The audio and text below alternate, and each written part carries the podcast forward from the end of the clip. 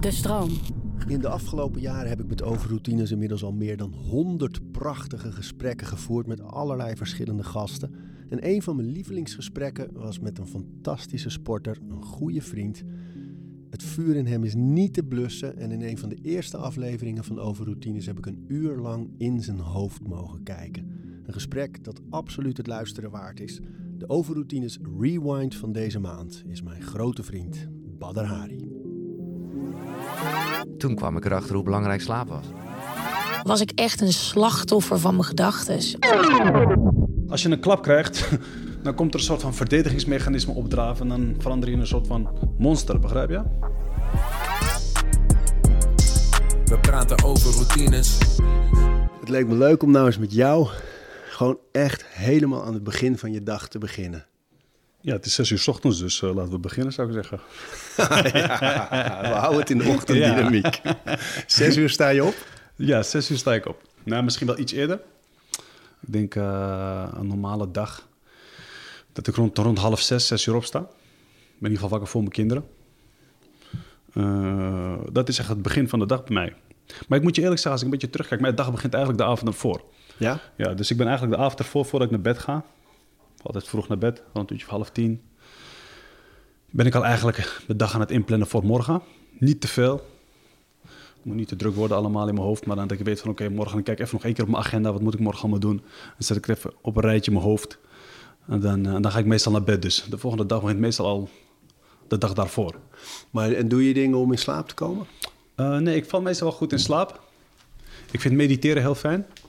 Wat doe je? Uh, ja, ademhalingsoefeningen. Uh, vooral televisie. Ik kijk geen televisie, maar ik kijk, ik kijk überhaupt bijna geen televisie. Boeken lezen vind ik fijn. Maar gewoon echt uh, simpele dingen. Weinig licht. Alleen in mijn geval met vijf kinderen natuurlijk heb je niet altijd de prikkels in eigen hand. Soms denk je van oké, okay, ah, lekker man, iedereen is op bed, acht uur, pff, je toch. Toch even die Netflix-docu nu. En dan uh, kwart voor negen hoor je weer iemand gegillen en denk je, ah, pff, gaan we weer. En dan de geplande half tien naar bed gaan wordt half elf. Of... Dus ja, dat houdt wel een beetje de dynamiek in huis. Uh, maar ja, je probeert natuurlijk zo structureerd mogelijk te blijven. Ja, en als je een goed ritme hebt en je, het is altijd goed, dan kan je zo'n nacht ook wel hebben. Hè? Ja, tuurlijk. tuurlijk. Ik, ik, voel me, ik voel me de volgende dag ook niet minder of zo. Alleen, uh, je merkt wel dat je die consistentie erin moet houden als je, als je, als je, als je een druk huishouden hebt. Weet je, je, moet het, je, moet, je moet het altijd voor zijn. Dus je bent altijd eigenlijk een beetje reserves aan het opbouwen voor de verrassende momenten of nachten die je kan meemaken. En het lijkt me lastig als topsporter. Uh, je leven is zo anders dan het van de rest. Dat je met je slaap, met je voeding, met je, je dagindeling, met al je dingen eigenlijk een soort eigen pad bewandelt naast dat van de rest. Ja, het, het, gaat, het gaat niet echt samen, zeg maar. Ik eet op hele andere tijden. Nou, slapen gaat dan gelukkig uh, op dezelfde tijden. Ik heb bijna kinderbedtijd. dus dat komt, dat komt dan goed uit. Dat is het enige wat een beetje synchroon loopt. Maar voor de rest, uh, ja, het, het loopt, uh, maar je, probeert, je probeert het zo dicht mogelijk op elkaar af te stemmen. Uh, maar ja, wat ik je zeg, kijk, als topsporters, ze zeggen altijd topsporters zijn heel egoïstisch. En dat klopt. Maar dan moet ik wel zeggen, naarmate je ouder wordt of verantwoordelijkheden krijgt, wordt dat egoïsme steeds minder.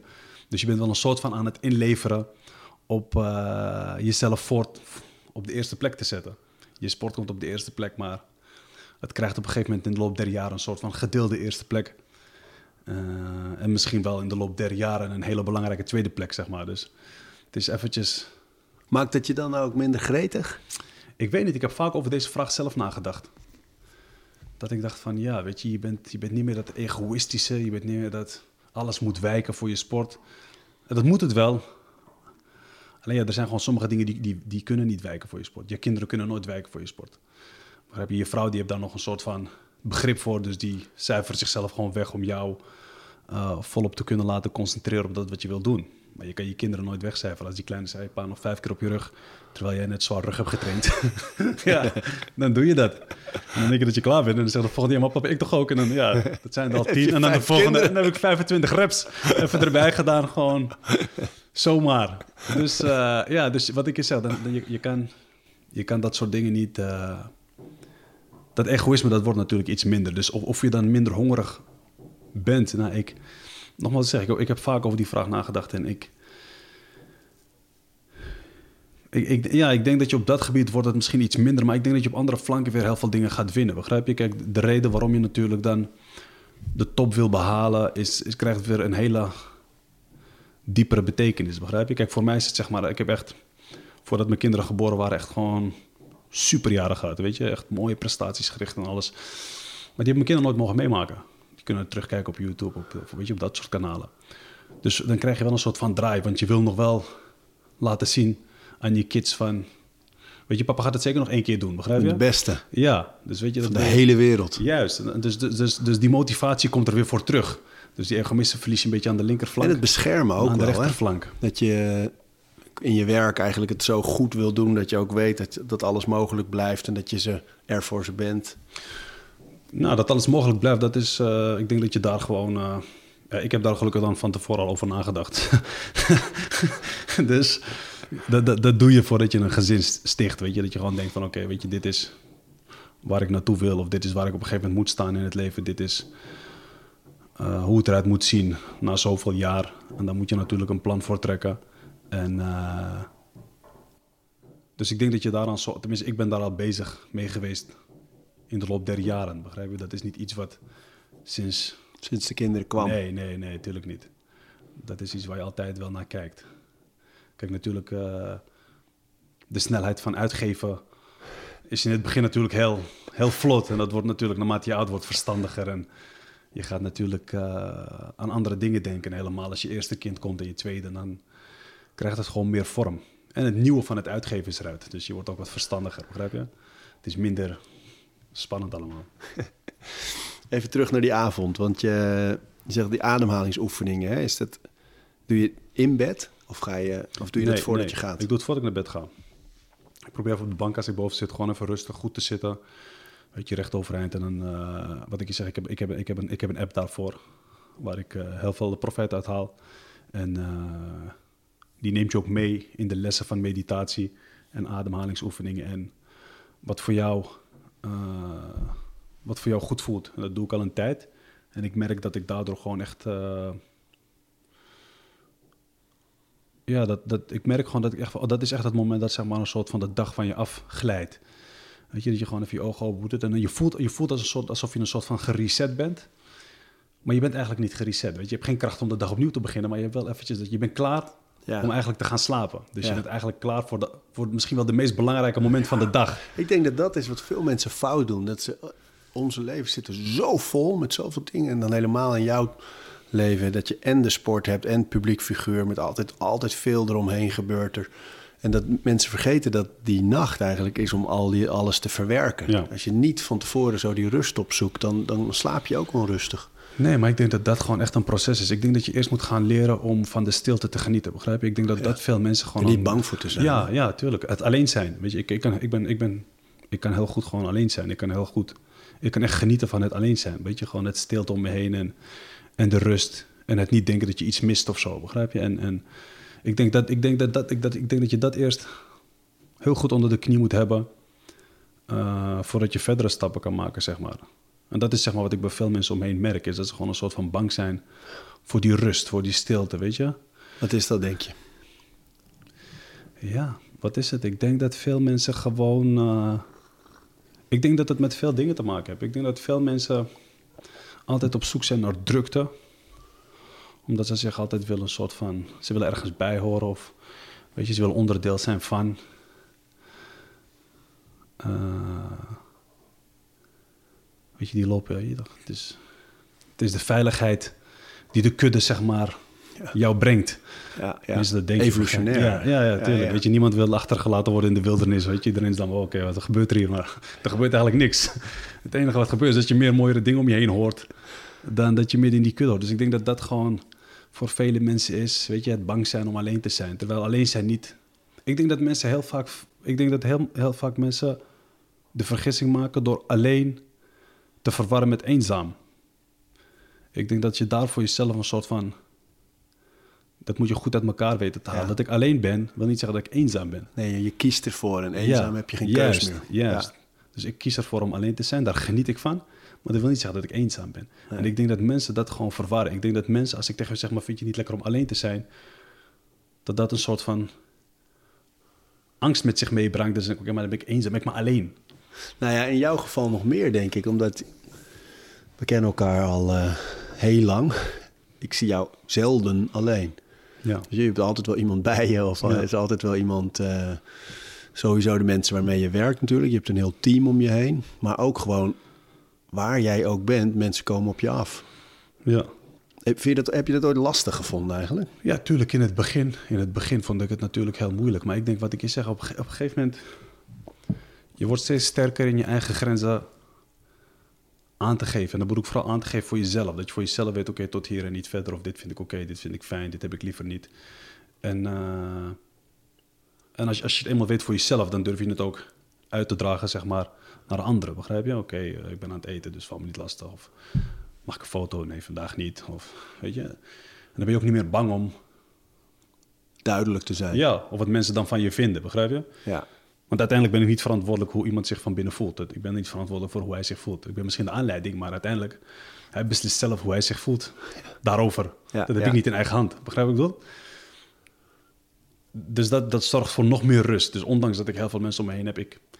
Je, je- leert ook jezelf een soort van afsluiten, weet je? Je leert, want je moet echt heel veel signalen gaan filteren. Want als je voor alles open staat, je hebt maar een bepaalde bandbreedte.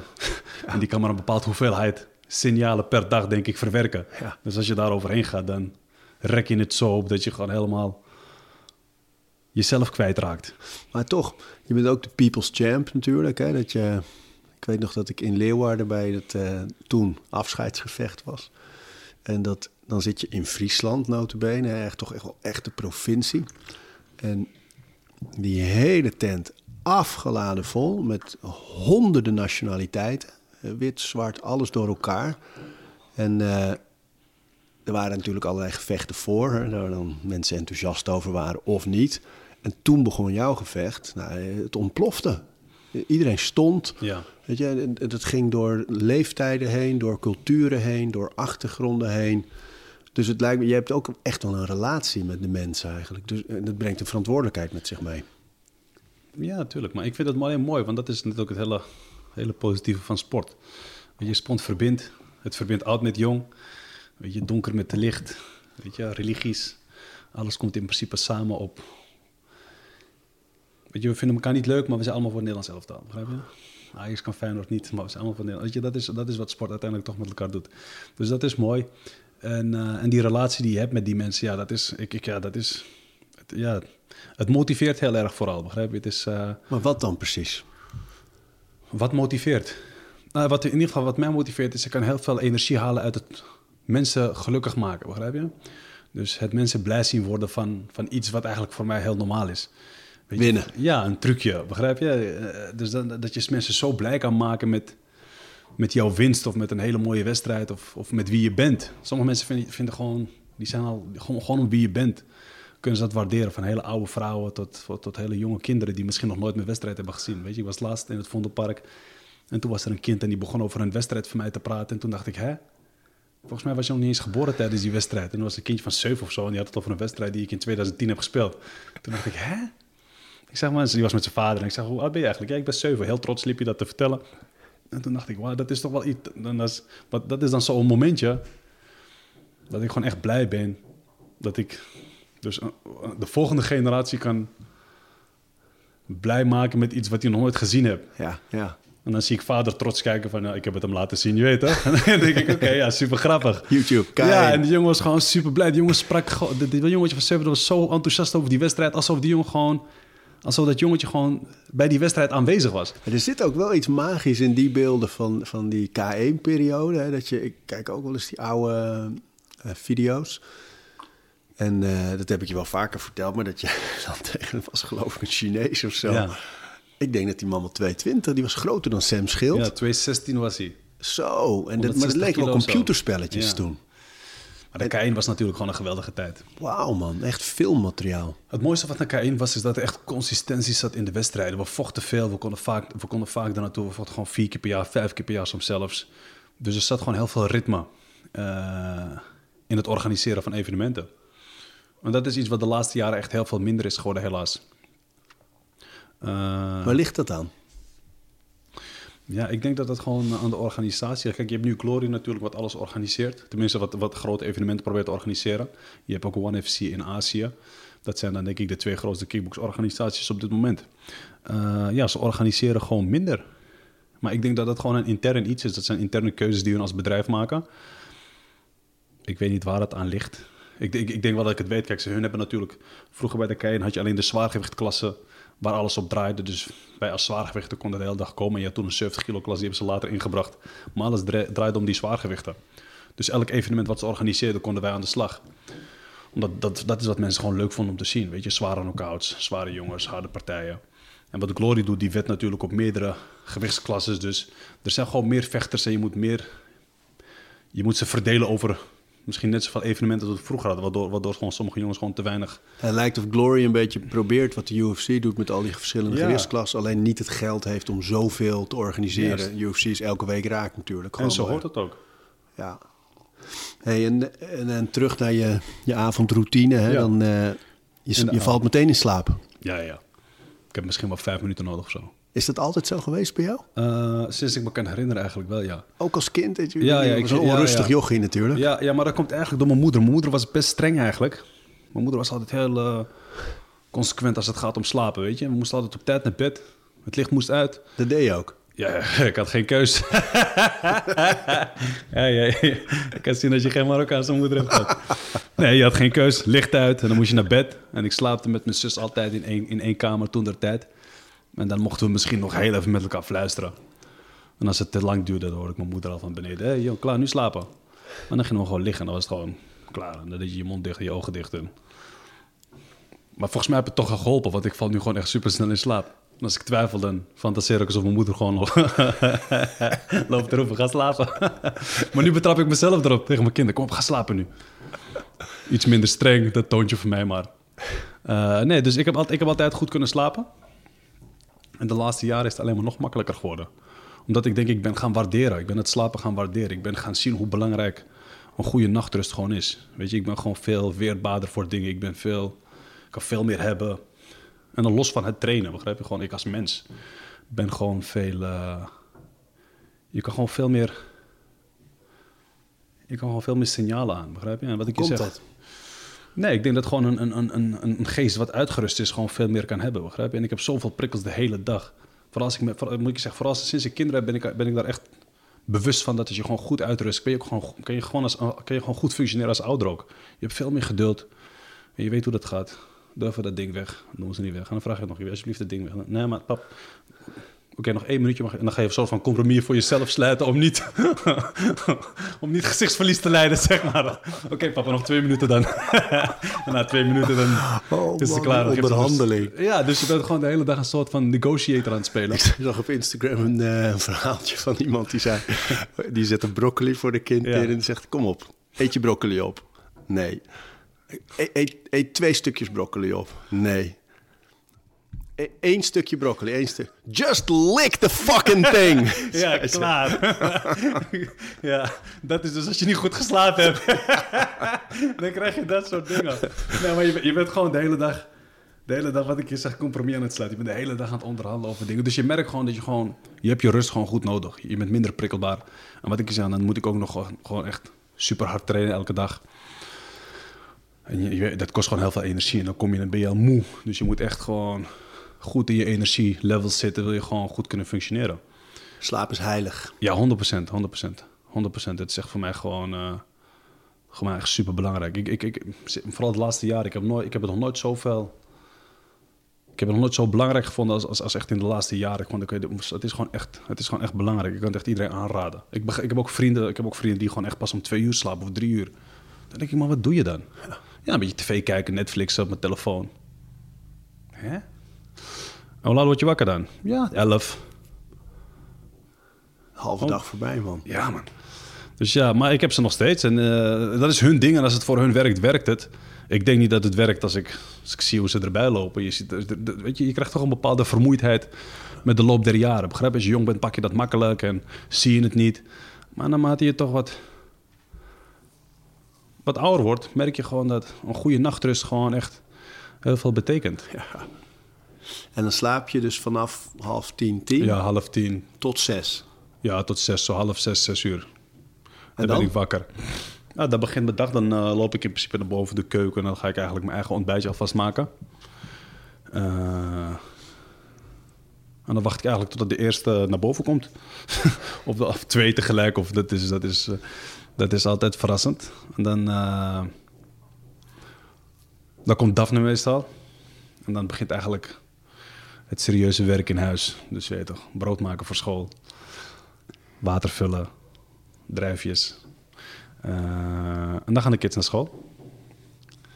En doe jij dat? Ja, ja, ja, ik breng mijn kinderen altijd naar school. Ik vind het leuk. Dat brengt echt de leukste gesprekken met zich mee in de ochtend.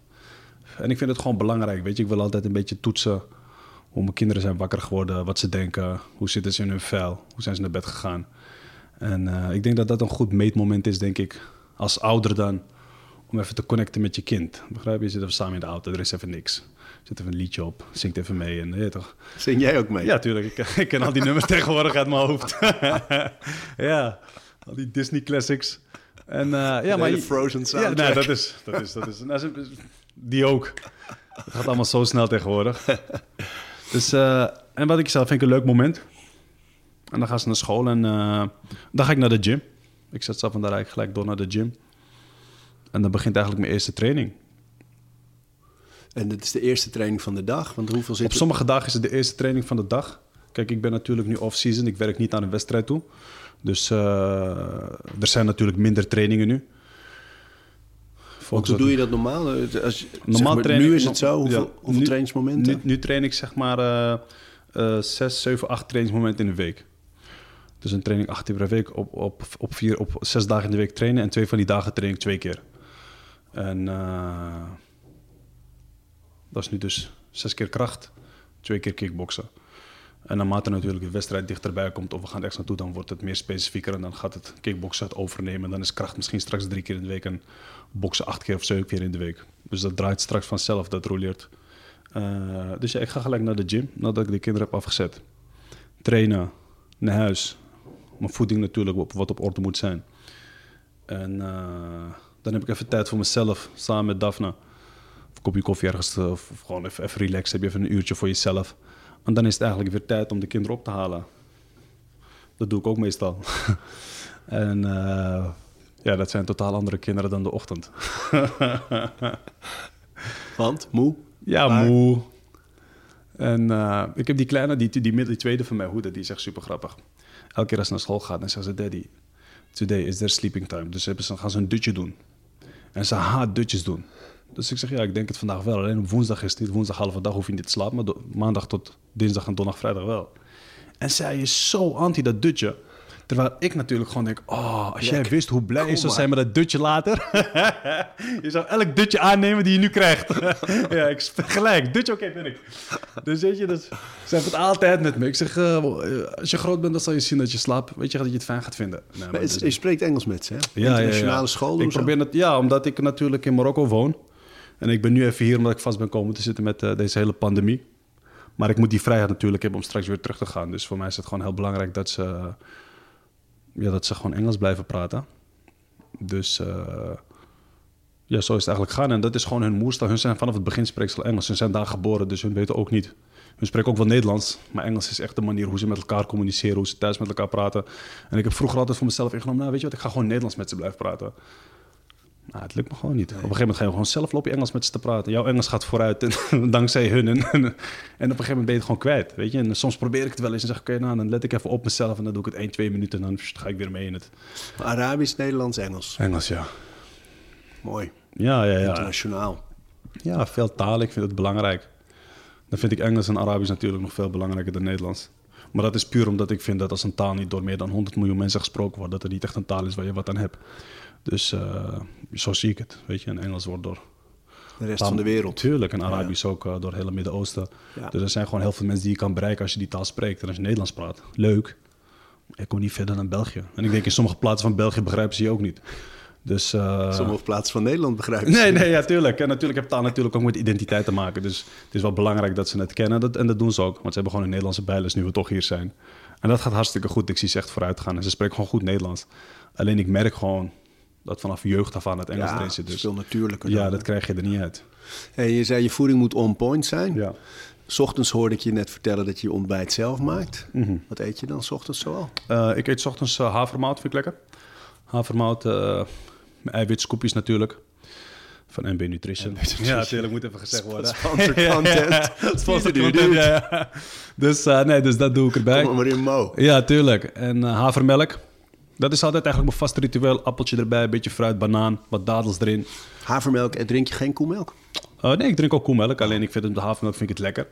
Dus dat is gewoon een keuze die ik voor mezelf maak. Omdat ik, omdat ik, omdat ik dat gewoon prefereer. Je bent niet plant-based. Nee, nee, verre van. Ik vind het gewoon lekker. Die havermelk met havermout. Het komt gewoon... Het is gewoon een goede mix. Wat fruit erbij. Wat ik zeg, mijn eiwit. Met dadels. Dat is mijn ontbijt. Eigenlijk mijn ontbijt die ik elke dag wel lekker vind. Mits de weekenden, dan, dan ontbijt ik gewoon mee. En dan is het gewoon eh boerenbrood of spelt. Hoppakee, lekker omeletje erop. Oude kaas. Hoppakee. En dan eh, ook hartstikke lekker. En eh, ja, qua voeding. Kijk, ik werk gewoon met een, een voedingsdeskundige. Dus het is voor mij gewoon allemaal uitgetekend. Ik heb een kok die voor me kookt.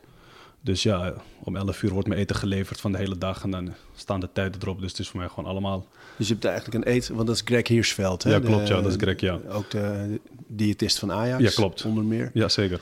En die eh, maakt gewoon een schema eigenlijk Ja, dus. dus die, mijn schema en mijn schema is puur gebaseerd op ho- hoe ik train en hoe hard ik moet trainen. Dus het is een energietoevoer aan hoeveel energie ik nodig heb om die training te kunnen doen. Dus dat is helemaal uitgerekend. En dat wordt dan doorgespeeld aan de kok. Die kookt het en die brengt het. Man. Het is een machine. Ja. Kijk, ik, ik moet me alleen focussen op trainen en op presteren. Dus ik moet me alleen daarop focussen. Dus ik, ik kan me niet focussen op, op andere dingen. En vroeger deed Daphne natuurlijk heel veel voor me koken. Maar ja, dat wordt natuurlijk Die kan het ook goed, ja, zie ik op het, Instagram. Ja, die kan het Daphne's supergoed. Delicious ja, Dishes. Die kan het echt supergoed. Alleen natuurlijk met vijf kinderen heb je gewoon minder tijd om voor, om, om, om, om, om voor mij te koken. Eh, dus dat doet, eh, dat doet Tony. Die kookt alles heel netjes. En die speelt het door met Greg en dat is elke dag vers. En dan komt het aan. Dus, eh, dus dat is ook super belangrijk. Slaap, voeding, die twee dingen moeten gewoon echt, echt eh, op één lijn met elkaar lopen. Want het een kan niet zonder het andere en het andere kan niet zonder één. Ik denk dat die twee dingen gewoon super belangrijk zijn om gewoon elke dag te kunnen presteren, om elke dag te kunnen leveren. Want het lichaam vraagt wel wat. En waar let je als je zoveel traint hè, met, met je voeding? Is het, eh, wat voor lijn zit daarin? Wat voor Hoe bedoel je? Welke... veel koolhydraten of juist niet? Nou, dat ligt eraan. Dat ligt natuurlijk wat je wilt gaan bereiken in je training. Weet je, wil je massa, spiermassa aankomen? Wil je... Want je bent nu zwaarder dan ja, ik eh, ben nu zwaarder gelukkig. Dus we zitten nu wel op die koolhydraten heel hoog. Eh, en het, wer- het werkt heel goed. We hebben wat trainingsaanpassingen gemaakt. Ik ben wat kilo's aangekomen. En dat voelt gewoon op dit moment beter. Dus het, voeding is puur. Waar wil je naartoe? Wat is de bedoeling? Eh, en voor mij is het niet echt de bedoeling om zwaarder te worden. Ik, wil gewoon, ik moet gewoon sterker worden, begrijp je? Ik wil gewoon kracht. Kracht is de hoofdmoot. En dat ik aankom, dat is gewoon een bijvangst. Eh, maar dat gaat heel goed. Dat gaat Maar je wil ook... Deze aflevering van Overroutines wordt aangeboden door Squarespace. Een alles-in-één platform waar je je eigen website kunt bouwen en beheren. Het maakt niet uit of je producten, diensten of je passie met de wereld wil delen. Het kan allemaal bij Squarespace. Ik noem even kort drie handige functies van het platform. Met het ontwerpsysteem kan je makkelijk je website vormgeven en het helemaal eigen maken. Squarespace analyseert hoe je website presteert en wat er voor nodig is om je bedrijf online verder te laten groeien. En ook kan je abonnementen en exclusieve content aanbieden aan betalende leden. Start nu je gratis proefperiode via squarespace.com slash overroutines. En ben je klaar om je website echt te lanceren? Gebruik dan de code overroutines. Dan krijg je 10% korting op je eerste aankoop van een website of domein. We niet zitten waar je op een gegeven moment... eh, zag ik ook de posters voor de gevechten... alweer een paar gevechten geleden... maar dat je echt een soort action figure was geworden... maar ook langzamer oogde Ja. of zo. Ja, ik denk dat dat tegen Rico was de eerste keer. Toen was ik, eh, toen was ik te zwaar. En dat voelde ik ook. En eh, ja, maar dan, dan, weet je, dan, dan soms wat ik wel eens heb, ik draai dan wel eens door. Weet je, dan ga ik, zit ik te veel in het krachthonk. Weet je, dan wil ik te veel iets recht trekken of dan wil ik iets goed maken. Je, je bent altijd maar op zoek naar de beste formule. Ja, ja. En er bestaat niet één beste formule die je tien jaar kan vasthouden. Weet je, je bent altijd maar zoekende in. Want het lichaam verandert. Begrijp je? Dat wat tien jaar werkte, werkt nu niet. Het moet misschien anders. Weet je, de competitie verandert, jij verandert, het lichaam verandert. Dus je moet ook qua training moet je continu in de gaten houden van waar sta ik. Maar gelukkig, ik werk met supergoeie mensen. Weet je, we hebben Juri Pegel in het team. Dat is denk ik een van de beste trainers in Nederland. Ja. En eh, fucking getalenteerd en, en, en echt gewoon, echt, die weet echt wat hij doet. En dus we zijn continu in de gaten aan het houden van wat zijn we aan het doen. En waar ik vroeger, zeg maar in, in kickboxland, wat we vroeger heel erg hadden, is als je sterker wil worden, ging je bij een bodybuild trainer trainen. Dat was gewoon, Heb je ook gedaan? ja, dat was gewoon de cultuur. Daarom was ik ook zo bulk toen de tijd. Ik trainde gewoon echt als een soort van bodybuilder. Eh, leuk voor de plaatjes, alleen het is niet effectief, zeg maar. Je wordt groot en je wordt een soort van sterk, maar je wordt langzaam, je bent traag, je bent te laat. En die finesse gaat eruit, weet je, die, die timing. Maar nu al twee jaar met Jury bezig en dat gaat hartstikke goed. Ondanks dat de, de, de prestaties in de wedstrijd hebben nog, nog even moeten afweten. Maar dat maakt niet uit. Soms moet je gewoon in het proces geloven. Begrijp je? Soms ben je ook op zoek met elkaar naar wat is de beste manier. Ja, want hoe zie je dat? dat je, is, dat een kwe- kwestie van eh, ritme opbouwen weer? Qua vechten sowieso. Kijk, qua vechten heb je gewoon ritme nodig. Als je, als je qua vechten geen ritme hebt, het is killing. Maakt niet uit hoe goed je bent, hoe getalenteerd je bent. Je moet gewoon ritme hebben. Als je geen ritme hebt, je komt in die ring, je bent zenuwachtig. Weet je wat ook super normaal is? Weet je, je gaat twijfelen. Weet je, die plek ken je niet zo goed. Begrijp je? Het is net als een brandweerman die heel lang niet brand heeft moeten blussen... en opeens in een brandend gebouw moet rennen. Die denkt ook, what the fuck? Weet je, maar als je het elke week doet... Maar jij bent zelfs ook nog zenuwachtig. Ja, tuurlijk, tuurlijk. En niet een beetje ook. Ja? Tuurlijk, je hebt ook je twijfels. Weet je, je komt, ben ik wel oké? Heb ik genoeg getraind? Heb ik hard genoeg getraind? Juist omdat je zo'n perfectionist bent in wat je doet, heb je altijd twijfel. Begrijp je altijd van, oké, misschien moet ik toch nog eventjes, misschien, ik, misschien moet, weet je? Want daarover, hè, dat je, kijk, we hebben het natuurlijk ook over routines. En dat je Ja. voor zo'n wedstrijd, ik heb het één keer mee mogen maken bij jou in de kleedkamer. Trouwens ook een gevecht waar je in ieder geval een paar ronden en wat minuten liet zien waar je kan zijn. Ja. Dat is ongelooflijk scherp en sterk. Maar die voorbereiding daar naartoe, jij zit al, je zit eigenlijk bijna de hele dag in die kleedkamer al. Ja, het is gewoon al, eh, het is gewoon een hele dag. En ik vind het gewoon fijn. Ik, vind het, ik, vind het, ik vecht al jaren als laatste. Ik ben elke keer de hoofdpartij en dat ben ik al voor 15 jaar. Maar ik ben altijd wel een type geweest. Ik, ik kom altijd als eerst. Ik ben meestal voordat sommige jongens op het voorprogramma vechten, ben ik al in, de, in, in het stadion. Weet je, ik wil, ik, wil, ik wil altijd wel contact maken. Weet je, ik wil voelen waar ik kom, waar ik sta. Ik vind het leuk om even te lopen. Ik vind het leuk om de mensen te ontmoeten die achter de schermen werken. Weet je, even een gedachtje, even een hallo, even een praatje. Het zijn toch allemaal mensen die het allemaal voor je hebben neergezet. Even door die zaal heen. Even kijken naar die lege stoelen. Ik wil het gewoon even allemaal op me innemen. Weet je, die energie. En meestal voelt het, voel ik dan al hoe die avond gaat lopen. Meestal kan ik dan Ja? een soort van voelen van dit wordt een, dit wordt, wordt een leuke avond. Of dit wordt... Of vandaag heb ik hem niet zo. Of het is, Voel je, waar voel je dat aan? ja, ik weet niet. Dat is gewoon een soort onderbuikgevoel, denk ik. Ik heb wel eens wedstrijden dat je denkt van... eh, denk niet dat deze wedstrijd... Een, ik denk niet- ik denk niet dat het een wordt. Had je dat de laatste paar keer? Eh, ik had het de laatste keer sowieso. De laatste keer zat ik sowieso niet goed in mijn vel. Maar dat komt door meerdere dingen. Ja, want daar, daar wil ik heel even voordat we verder gaan. Want ik ben Ja. zo benieuwd naar die hele routine en die aanloop naar zo'n gevecht ook. Maar even tussendoor wat je nu zegt.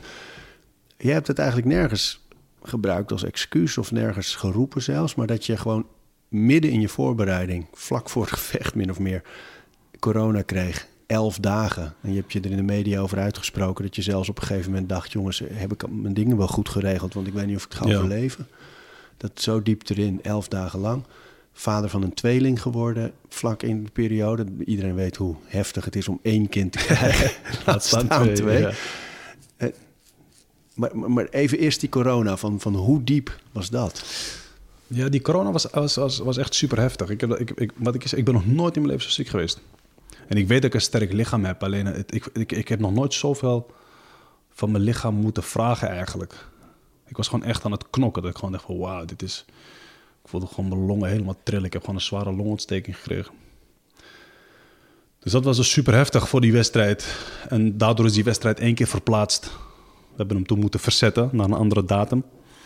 En ja, kijk, natuurlijk, er spelen ook gewoon heel veel factoren, weet je. Er is gewoon bepaalde druk van de organisatie, weet je. En mensen en fans en iedereen wil toch die wedstrijd een soort van zien. En jij wil ook heel graag vechten, want je hebt heel lang niet gevochten. Dus weet je, er komen heel veel dingen bij kijken. En, eh, en dat is altijd een beetje tricky. Kijk, ik denk dat heel veel topsporters altijd wel, vooral de, vooral de allerbeste van de beste, wij denken altijd dat we een soort van superhelden zijn of supermannen, weet je. Dat, wij doen dat wel eventjes. Eh, Maar dat is dus niet zo. zo werkt het in het echte leven dus Maar niet. ik dacht, want dan hoorde ik je dat ook letterlijk zeggen in interviews. Dat ik dacht, ja, dit is niet echt een gevecht en dit is easy money. En, eh, Ja, maar kijk, dat, dat- maar dat is ook hoe ik over hem dacht. En nog, nog steeds hoe ik over hem denk. Ik weet dat als ik gewoon in optima forma ben... dan is zo'n jongen voor mij echt, echt een appeltje eitje. Het is niet mijn niveau. Maar wat ik je zeg, kijk, hij heeft mij gewoon op mijn allerslechtst is hij mij tegengekomen. Op mijn allerslechtste dag. En ik ben hem op zijn allerbeste dag tegengekomen. Kijk, en als dat gebeurt, dat is ook een samenloop van omstandigheden. En die wedstrijd gebeurt op die dag. En dat is eenmaal onze sport. Je moet op die dag moet je presteren op dat moment. Er is geen volgende week, volgende seizoen. Het is die, die moment. En als, als je verliest op zo'n moment, dan is het een zure pil. En in onze sport moet je heel lang erop blijven kauwen. En je wordt eraan herinnerd. Want voordat je weer mag, ben je maanden verder. Het is niet zoals voetbal dat je het even in een week weer kan, kan rechttrekken. Dus hoe weet je, ga je daarmee om? Die veerkracht die nodig is. ja, maar dat, is gewoon, dat moet gewoon in je zitten als mens.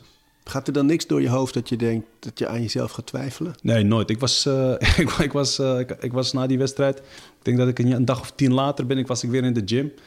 En eh, met een gekke motivatie kwam ik terug. Ik was eh, super gebrand. En eh, ja, ik was gewoon weer... eh, nee, ik was gewoon echt gewoon, gewoon gek. Ik was gewoon echt dedicated. En thuis la- laat je je dochters dat soort beelden zien van een knockout? Nee, nee. Ze, ze- maar ik, gelukkig, mijn dochters zijn niet echt heel druk bezig met wat ik doe. Ze hebben hele andere interesses. Ze houden van knutselen, tekenen. Die hebben hele andere... Maar ze zien wel je gezicht. Ja, ja, maar ze, kijk, ik probeer het ze uit te leggen, maar ze zijn niet zo... Ze vinden het niet leuk. Ze vinden het niet leuk. Ze zullen, ik denk ook, vooral die oudste, ik denk dat ze blij zijn. Ze gewoon zeggen, oké papa, weet je.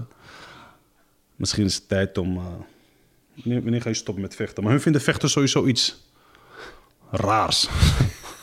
Why do you fight? ja, waarom? Ik kan je zo tien redenen geven of zo, maar...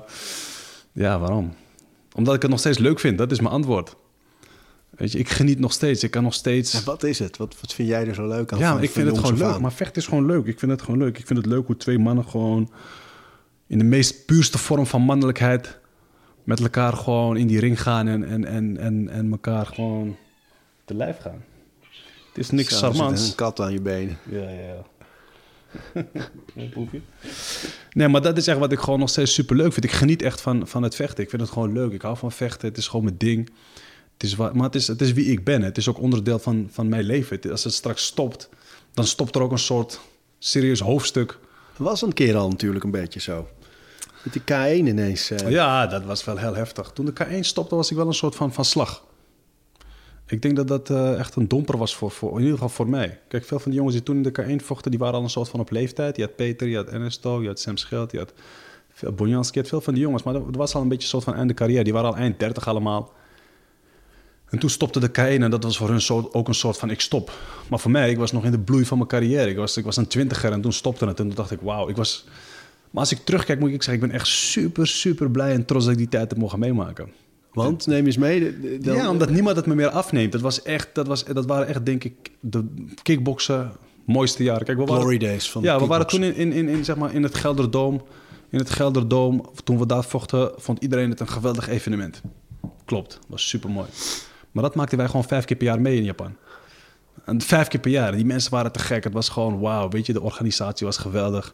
Ja, Wow. Gelderdoom was van Simon Ruts, denk ik. Het, Nee, eh, Gelderdoom of was de laatste van Glory. Dat was de arena. De arena was ook leuk, maar de arena was een soort van aftreksel van wat er in Japan gebeurde. Showtime. Ja, het Showtime. Super mooie jaren. Ik heb met Simon Ruts ook gewoon echt top, top, top evenementen gedraaid. Ik denk ook echt een van, de, een van de betere organisatoren in Nederland. Of misschien wel de beste organisator. Ja, in Gelderdoom nu met Rico, dat er die 32.000 mensen ja, dat zaten. vonden mensen hier geweldig. een record. Ja, maar in Japan, ik, ben, ik heb in Japan gevochten, zaten er 60, 70.000 mensen. Ik vocht in, eh, in andere Astanas waar gewoon 100.000 man in kon. Dat was gewoon bizar. Dus dat maakten we daar gewoon een paar keer per jaar mee. Kijk, en, en, en- de competitie was gewoon moordend. Echt, de een was nog heftiger dan de ander. De- weet je, het was gewoon een mooi evenement. We hadden Labanner, we hadden Racefo, we hadden Peter Aarts. Weet je, we hadden echt, we hadden echt we hadden, we alleen maar toppers. Het waren helemaal beukers. Dus als zwaargewicht was het er gewoon een fijn, fijne tijdperk Ja. om in te mogen vechten. Je, als je won, won je echt. Het waren echt giganten tegen wie je stond. En ze werden overal vandaan gehaald, over de hele wereld. Van Nieuw-Zeeland tot en met Amerika, tot en met Australië, Japan. Het was, het was gewoon... Het was gewoon het gouden tijdperk van kickboksen. En eh, ik, denk dat het voorlopig, ik denk dat het voorlopig niet terugkomt. Maar want je zei van als het stopt, dan stopt er ook een stukje van mij. En, en toen stopte het natuurlijk wel even. Ja. Dat was, En toen was ik ook echt zoekende. Toen was ik echt zo van, oké, en wat nu? Weet je? Er waren niet echt organisaties die zeg maar, dat gat konden vullen. Ze hebben het wel geprobeerd. Maar ja, dan denk je van ja, je gaat van Champions League wedstrijden naar een soort van eredivisie. Maar merkte je toen ook dat je met je identiteit van jij was de kickboxer, de kampioen, de- dat, dat, dat dat moeilijker was om dat te benoemen, wie je dan nog bent? Nee, ik wist wel wie ik was. Het was alleen moeilijk omdat ik niet... Omdat, ik, omdat, omdat dat wat ik goed kan, ik kon dat nergens kwijt meer. Begrijp je? Kijk, voor, elk, voor, elk, voor, elk, voor alles wat je doet heb je zeg maar de artiest nodig en je hebt het podium nodig. Ja. Weet je, de artiest was er wel en het podium was er niet. En dat is best verwarrend, vooral als je nog zo in de bloei van je carrière zit. Ja. Eh, dus ja, dat was echt een moeilijk moment. Ik denk dat dat voor mij is dat wel echt een soort van domper geweest, waar ik echt een paar jaar mee heb moeten struggelen totdat, ja, totdat Glory eigenlijk aan kwam kloppen. Voor mij vanaf de zijlijn was, leek het ook alsof je juist toen een beetje ging zwalken. Beetje eh, wat, wat ja, beslissingen die je nu niet zou nemen, hè, de, waar genoeg over gezegd is en geroepen en geschreven. En eh, die krijg je vaak genoeg op je bord. Maar dat lijkt allemaal in die periode. Het lijkt wel als je structuur en die routines waar je het nu Ja, maar als die, weg, mist. als die wegvallen natuurlijk, ja, dan, wordt dan, dan, is, dan is elk mens een soort van van slag. Begrijp je? Dus je gaat je heil zoeken in hele andere dingen. Of je, gaat, je moet toch ergens een soort van je adrenaline of, of, of, of, of, of die energie die je gewoon kwijt, dat moet ergens aan kwijt. Kijk, en trainen, trainen, ja, trainen, dat deed ik altijd. Maar ja, er moet ook nog iets anders zijn. Maar dat was er eventjes niet. En dat heeft lang geduurd. Ik denk dat het zeker een jaar of drie, vier heb geduurd... voordat Glory eindelijk kwam eh, aankakken voor een goed gesprek. En was in die tijd dan niet, leunde je niet op het trainen of eh, ging je bedtijden, je, weet je, de dingen die nu zo heilig nee, voor je nee, zijn? dat was toen een stuk minder. God. Dat was toen een stuk minder. Hoor je hem? Kom maar. Ja, ja. Nee, dat was natuurlijk toen een stuk minder, maar dat komt gewoon eh, in, in de loop der jaren. Wat ik zeg, sommige dingen moet je als mens ook gewoon naartoe groeien. En ik denk dat dat ook een onderdeel is waar je naartoe moet groeien als mens. Ik heb die dingen steeds meer waarde gegeven in de loop der tijd. En ja, als je een twintiger bent, ben je nog helemaal niet met dat soort bezig. Je bent een twintiger en je, hebt, je bent fucking rijk. Je toch, je, de wereld ligt aan je voeten. Iedereen zegt ja en amen. Dan moet je echt wel eh, stevig in je schoenen staan eh, om bepaalde verleidingen of bepaalde fouten. Ik was een soort, een soort slaaf van de zonde was ik, zeg maar. Weet je? Ik, ik was altijd maar in dienst van dat wat ik al te graag maar wou. Ik kon mezelf daar niet van loskoppelen. En daardoor ben ik gewoon in heel veel problemen terechtgekomen. En, eh, maar ja. Neem je dat iemand kwalijk? Nee, nee. nee alleen mezelf. Het eerste was ik gewoon te koppig om naar andere mensen te luisteren. Dus dat is sowieso... Dat kan je, je kan andere mensen niet kwalijk nemen. Sommige mensen hebben je willen adviseren. Maar dan denk je, hoezo ga jij me adviseren? Wat weet jij nou? Want ik ben veel succesvoller dan jij. Terwijl succesvol heeft niks te maken met... of de ander je wel of niet kan adviseren. Of, weet je, ik was verder, ja, klopt. Ik was succesvoller. Maar ik was totaal niet wijzer. En ik denk dat ik nu succes meer een ander soort van etiket heb gegeven. Ik denk dat succesvol niks te maken heeft met hoeveel je bezit. Of waar je, weet je, ik denk dat succesvol nu eigenlijk meer is van waar sta je geestelijk, weet je? Qua wijsheid, spiritualiteit, weet je? Hoe, ik denk dat dat eigenlijk mij nu aantoont van hoe succesvol iemand in principe is. Ik zie ook heel vaak, als ik nu gewoon jouw beelden ook zie, hè, wat je naar buiten brengt, zo met het gezin, een stabiele relatie, sterke vrouw naast je, grote glimlach, glunst, glinsterende ogen. Het- ziet eruit alsof je eh, eh, blijer bent en gelukkiger. En tegelijkertijd denk ik ook wel eens als fan gewoon hè, van de vechter, mis je dan niet die woede die je altijd hebt aan kunnen zetten? Eh, Mensen vragen me wel eens van, eh, weet je, maar eh, ben je nog wel eens, eh, ben je nog wel boos? Begrijp je? Ben je nog wel, heb je nog wel die woede? Dus wat je me nu vraagt. Tuurlijk heb ik dat. Alleen ik ben nu gewoon... Kijk, vroeger had ik die woede de hele dag door. Daarom heb ik ook zoveel shit meegemaakt. Daarom heb ik ook heel veel gevangeniskamers van binnen gezien. Begrijp je? Dat is die woede die altijd maar aanstond. En tuurlijk zorgt dat voor heel veel spectaculariteit en het vechten, dat hoort bij hem en die mensen in elkaar slaan. Tuurlijk, het is een soort van roman. Je kan er een boek over schrijven. Dat hebben mensen ook gedaan. Hebben ze ook gedaan, ja. Maar als mens, als, als mens zelf, als persoon heb je er helemaal niks aan. Het heeft me niks gebracht. Leuk voor de buitenwereld. Oh, kijk hoe tof, kijk hoe stoer, kijk hoe gek. Kijk Bad hoe... boy. Iedereen, heeft er een, iedereen, heeft er een, iedereen heeft er een mening over. Ja, oké, het leeft en het is... Maar wat heb je er als mens... Wat heb je er, wat heb je er zelf aan? Helemaal niks. Het heeft me niks gebracht. Alleen maar narigheid. En gelukkig wat wijze lessen die ik eruit heb kunnen trekken. Maar waar was je dan zo boos op? Nee, ik weet niet. Wat ik zeg, kijk, boos was bij ons gewoon normaal, weet je. En, waar ik ben opgegroeid was boos gewoon... eh, dat was gewoon normaal. Dat was een manier van overleven, begrijp je? Boos zijn was gewoon to stay alive. You have to be angry, weet je. Je moet, gewoon, je moet gewoon boos zijn. Je moet gewoon tof zijn. Je moet niet met je laten sollen. Dus dat is iets waar je gewoon mee bent opgegroeid. Vanaf je jeugd. Boos ook op het vooroordeel van jij kan nooit meer worden dan je nu bent. Ja, dat, dat oordeel dat begint al heel vroeg. Maar ik ga je zeggen, het is grappig, want als je jong bent in principe en in de wijk waar ik in opgegroeid ben, heb je eigenlijk niet last van, van, van, van oordelen. Want niemand kan je oordelen, want we zijn allemaal hetzelfde. Want ze hebben al die mensen gewoon bij elkaar gepleurd. En die wonen allemaal in één wijk. Wie moet over je oordelen? Ik had misschien drie, vier blanke mensen in mijn buurt en dat was het. Dus ja, je kwam eigenlijk pas met... En dat is misschien wel het meest moeilijke van alles. Kijk, dus vo- voordat je zeg maar met oordelen te maken krijgt, voordat je wordt blootgesteld daaraan, ben je eigenlijk een, een tiener. Of dan ga je eigenlijk al naar de brugklas of zo.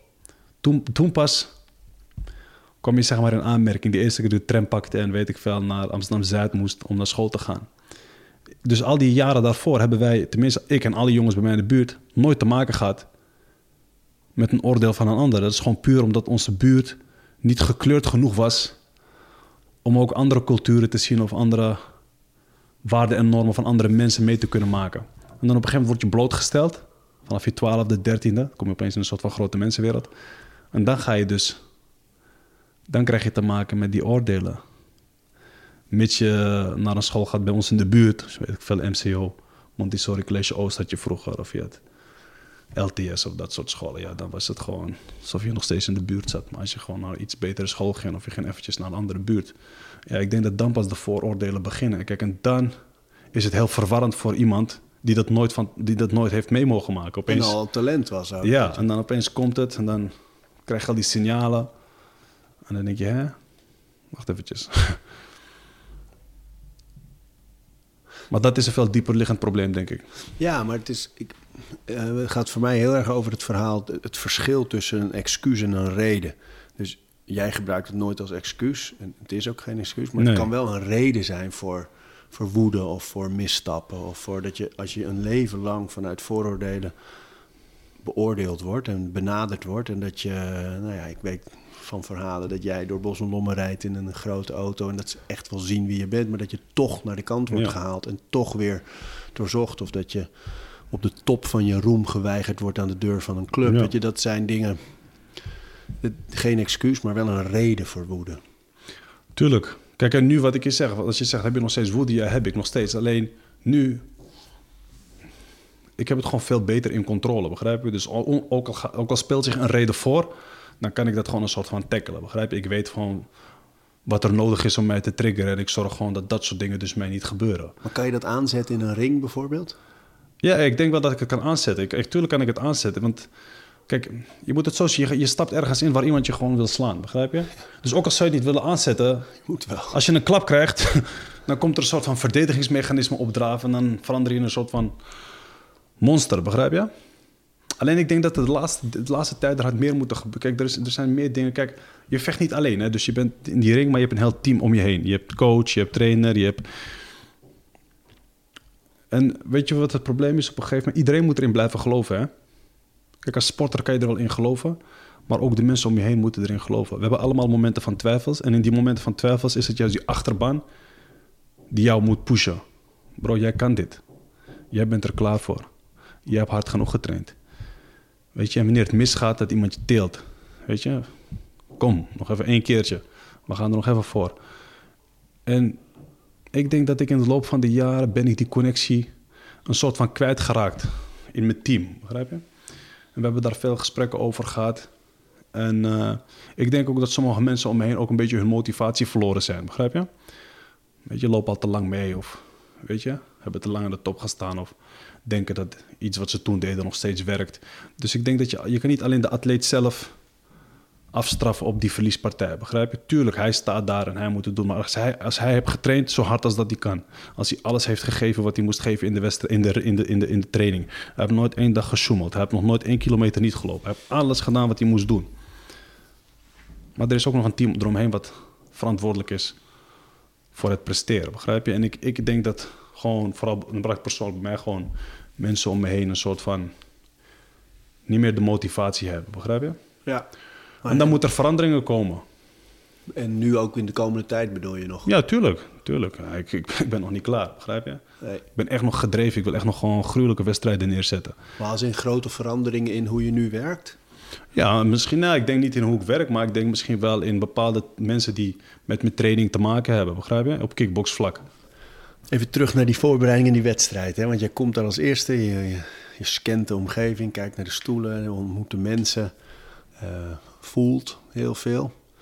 En dan zijn er uren nog voor zo'n wedstrijd. Ja. Wat gaat er dan allemaal door je hoofd? Af en. Kijk, in het begin kom je aan, is het nog leuk en grappig en aardig en dan kan je nog lachen. En dan merk je gewoon in de loop van de dag verandert een beetje de stemming. Ga je je handen tapen natuurlijk. En dan begint het al meestal. En het is grappig, want dat gaat een soort van vanzelf allemaal in het lichaam. Weet je, je krijgt een soort tunnelvisie en je wordt steeds gefocuster en scherper. En, eh, en dan ga ik je eerlijk zeggen, dan op een gegeven moment raak ik, tenminste ik persoonlijk, ik raak gewoon een soort van ik, ik, ik raak een soort van de tijd kwijt. Ik, ik volg niet meer zo goed meer hoe laat het is of hoe lang het duurt. Dus ik weet niet eens of, het, of, of tien minuten gegaan zijn of een uur. Ik, ik weet je. En dan ben ik alleen maar bezig van: oké, hoeveel partijen nog? Oh, even kijken, dan moet iemand op de lijst kijken. Nog zeven. Oh, oké, zeven. En dan probeer ik een soort van na te denken hoe lang doet. Moet, ik even opwarmen? Moet het beginnen? En dan begin je een beetje met opwarmen en dan lopen weer en dan probeer je op te warmen. En dan maar dat is wel echt een super, super leuke dag. Ik geniet van die dag. Ik kan die dag echt leuk vinden. Het is gewoon echt, daar heb je voor gewerkt. En dan komt die cue natuurlijk, dat je bijna mag. Nog één partij. Dan denk je, oké, ja, nu kunnen we niet meer terug. En dat is eigenlijk het leukste moment van, van, van de hele voorbereiding. Dat je gewoon weet dat, oké, die dag van tevoren kon je nog een soort van excuus vinden om niet te gaan. Maar Ja, maar dat, daar zit zo'n mooie metafoor, vind ik, joh. Want dat is... Ik dacht er laatst over na, toen was ik over die hele filosofie van die ijsbaden aan het nadenken, dat dat ook elke keer een soort weerstand overwinnen is. En dat, dat die training in ongemak is heel goed. Maar dit is met vechten nog veel sterker. Ja. Je hebt gewoon elke keer voor zo'n gevecht alles roept niet doen. Is, is helemaal niet. nee, Misschien kun je nog weg, misschien kun je nog omdraaien en dan toch doen. Dat maakt je mentaal. Ja, maar het is sterk. lekker. Die overwinning is fijn. Begrijp je? Je weet dat je daar naartoe gaat. En vooral, kijk, ik heb al honderd partijen gevochten. Ik weet uiteindelijk hoe ik altijd eruit kom. Het is altijd kreukels. Altijd doet alles pijn. Altijd heb je een, een blessure opgelopen die nooit meer weggaat. Altijd is er iets. Het is nooit lekker. Maar die overwinning is lekker. Maar is dat, Ja, dat is het ja. dus allemaal Ja, waard. maar die is het allemaal waard. Gewoon die, je, die mensen die blij worden, jij die blij wordt. Weet je, je mannelijkheid wat weer een soort van stempel hebt gekregen. Weet je, gewoon dat oer instinct wat weer boven komt. Ja, tuurlijk, dat is het allemaal waard. Maar zelfs die verliespartijen zijn het waard. Begrijp je? Dat je gewoon denkt, ja, lekker man, dit is gewoon... Weet je? Dit zorgt weer... Nee, nee, nee, nee, nee. Die verliespartij. niet. Nee, Die echt, zeg nee, toch nee, niet, ja, nee, lekker nee, man. nee, maar die, die, ma- die maken dus die winst de volgende keer weer zo lekker, Ja, begrijp je? ja, Dus het is een, je, kijk, kijk je, moet een, je moet een wedstrijd niet zien als één wedstrijd. Kijk, dan, als je zo kijkt, dan ga je het niet lang volhouden in deze sport. Of in welke sport dan ook als je topsport bedrijft. Ik, hoe ik het altijd bekijk, ik kijk, ik, kijk ik, ik bekijk topsport of dat wat ik doe als een soort heel lang verhaal. En in dit verhaal heb je voorspoed, je hebt tegenslagen. En dat loopt allemaal zo. Maar uiteindelijk is het het eindstation wat je wilt bereiken, waar we je uiteindelijk stoppen. Dat is het allerbelangrijkste. Een verliespartij onderweg, dat hoort er gewoon bij. Maar het is pas klaar als je stopt, niet als je verliest. Begrijp je? Dus je moet gewoon genieten van die reis. Deze verliespartij zorgt dat die volgende winstpartij tien keer zo lekkerder smaakt. En zo moet je eigenlijk door je carrière heen. Jezus, wil je heel lang. Maar dan lijkt me dat nog best wel te doen als je een, eh, enigszins onbekende sporter bent. Maar als je Badr Hari bent, waar Mhm. Iedereen iets van vindt. Dus op het moment dat jij een keer knock-out gaat, is het, is het geroep meteen... Kijk, kan- hij is klaar, Ja. kijk. Ja, top. Hoe ga je daarmee om? Ja, heerlijk. Hoort er ook bij. Ja? Ik, ja tuurlijk. Dat, dat hoort er toch bij. Dat hoort, je moet ook... Kijk, soms moet je gewoon uit die hele... Soms moet je gewoon uit, uit je eigen leven stappen. Soms moet je gewoon even helemaal eruit. En dan moet je gewoon naar jezelf kijken als een buitenstaander. En kijken wat allemaal om je heen gebeurt. En dan ben je gewoon een soort van aan het genieten van een soort show. Iedereen roept maar wat en dit. En jij staat daar een beetje. Doet je niks? Nee, tuurlijk niet. Nee, echt niet. Serieus. Ik vind het ook te glunderen Ja, nu. ja, serieus. Dat ik gewoon ervan kan genieten. Omdat ik weet hoe druk andere mensen zich kunnen maken. om wat mensen zich van hun vinden. Waarom ik glunder, is wat ik weet. Ik weet wat eraan zit te komen. En, die part- en straks, als, als, als, ik, als, als er weer gewonnen wordt. dan ga ik ook achterover zitten. En dan ga ik ook weer naar al die mensen kijken. naar al die mensen die elkaar weer een soort van gaan je, ik zei toch wel dat hij het kon. Ah ja, nou misschien had ik toch gelijk. Misschien had toch een mindere dag. Dat is toch, dat is toch heerlijk. Om zo naar, dat, is toch, is toch waar het allemaal om draait. Het is toch één groot toneelspel. De Colosseum. Weet je, mensen komen om te genieten. Mensen komen om te kijken. Mensen willen een verhaallijn hebben. Begrijp je? Want dat is je carrière. Je carrière is gewoon een soapserie die al twintig jaar duurt. Dat is het. Mensen volgen je vanaf dag één. Gladiator, hè? Is toch mooi? Ze zappen elke keer. Elke keer willen ze je zien. Ze volgen je leven. Hoogtepunten. Je valt, je staat op. Dat is wat mensen willen zien. Mensen willen succesverhalen zien. Mensen willen zien dat als je valt, dat je ook weer kan opstaan. Want dat is uiteindelijk waar het leven om draait. Weet je, niemand is altijd perfect. We kunnen allemaal doen dat je perfect bent en doen alsof het allemaal koek en ei. Maar je liegt. Het is, voor, het is bij niemand koek en ei. Als iemand zegt, ben je een voorbeeld? zeg ik ja. Alle twee de kanten van de medaille heb ik laten zien. Ik weet precies hoe het werkt. En dat is hoe het is. En een verliespartij is een verliespartij.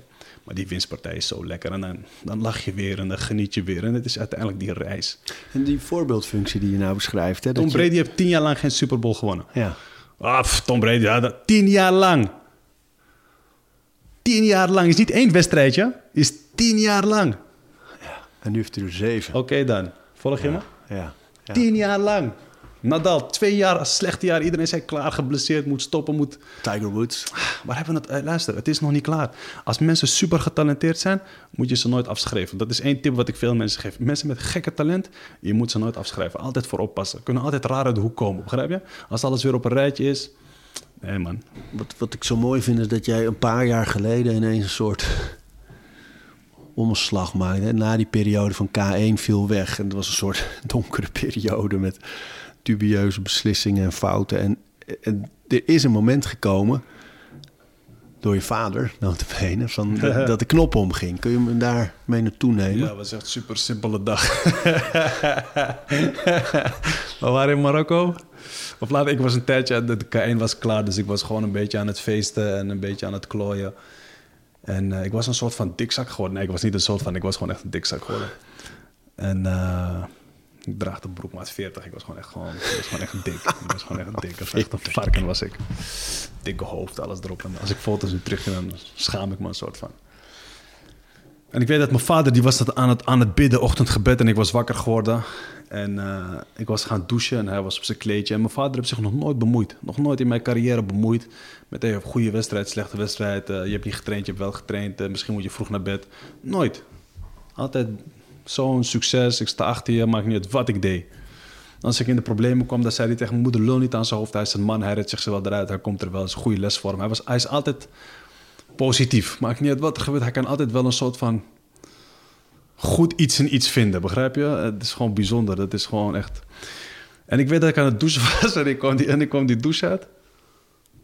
En toen keek hij me aan van zijn gebedskleedje. En toen zei hij, Badr, toen zei hij, ben jij nou kampioen? Ben jij nou, noem jij jezelf nou wereldkampioen? En ik wist eigenlijk precies wat hij bedoelde. Weet je, ondanks dat ik mijn handdoek zo om mijn middel had. Ik wist precies wat hij bedoelde. En hij, hij bedoelde niet over dat ik misschien nog weer wedstrijden moest gaan. Nee, hij bedoelde gewoon puur hoe ik eruit zag. En hoe ik zeg maar, op dat moment met mijn leven gaande was. En dat heeft zo'n impact op me gemaakt. Maar juist omdat ik denk, omdat hij misschien denk ik 25 jaar nooit heeft bemoeid of nooit heeft een mening gegeven. Never, never, never. En toen in één keer zo'n zo'n snauw. Dat was niet eens, want hij zei echt vanuit een goed hart alleen. Dat was gewoon echt, het voelde als een snauw. En ik zei niks, ik zei niks terug. Ik, ik begreep precies wat hij bedoelde. Volgende dag iedereen gebeld. Keihard begonnen met trainen. En vanaf die dag heb ik het nooit meer losgelaten. Vanaf die dag ben ik gewoon super gedisciplineerd gebleven. En, eh, en ik heb het gewoon niet meer losgelaten. De kracht van een ouder.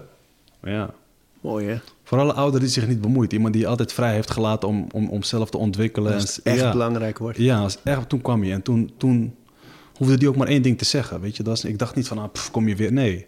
Ik dacht, deze man heeft me altijd vrijgelaten. Heeft me altijd gesteund in alle keuzes die ik heb gemaakt. Dus toen hij dit zei, toen was ik wel... Een, dat wa- het was voor mij in één keer... En kijk nu. Ik ben in de beste shape ever.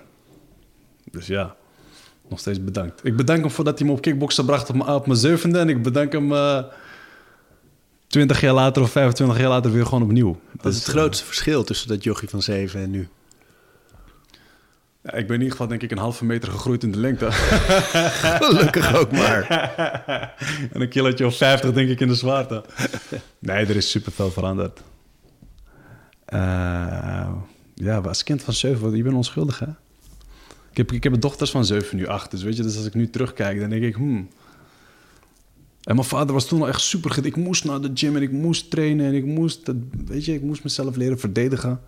Want ik werd natuurlijk voor, gepest vroeger. En als ik dan kijk, denk ik, ja, het was best streng eigenlijk voor me. Als ik nu tegen mijn dochter zo zou doen, weet je, je, moet turnen of je moet de allerbeste of je moet, hè? Nee. dus ja, wat is er veranderd? Ja. Ik denk niet dat er, ik denk niet dat er verandering is, want ik denk dat ik gewoon veel meer ontwikkeld ben. Weet je, je hebt een rugzakje, je hebt veel meer meegemaakt. Dus gelukkig ben ik niet meer het jongetje van toen. Zijn er nog routines eh, waarvan jij zegt, daar moet, die moet je echt, dit is nou echt iets wat mij mij maakt, iets wat ik elke dag doe of wat ik Ja, ik bel elke dag mijn moeder. elke dag. Ja.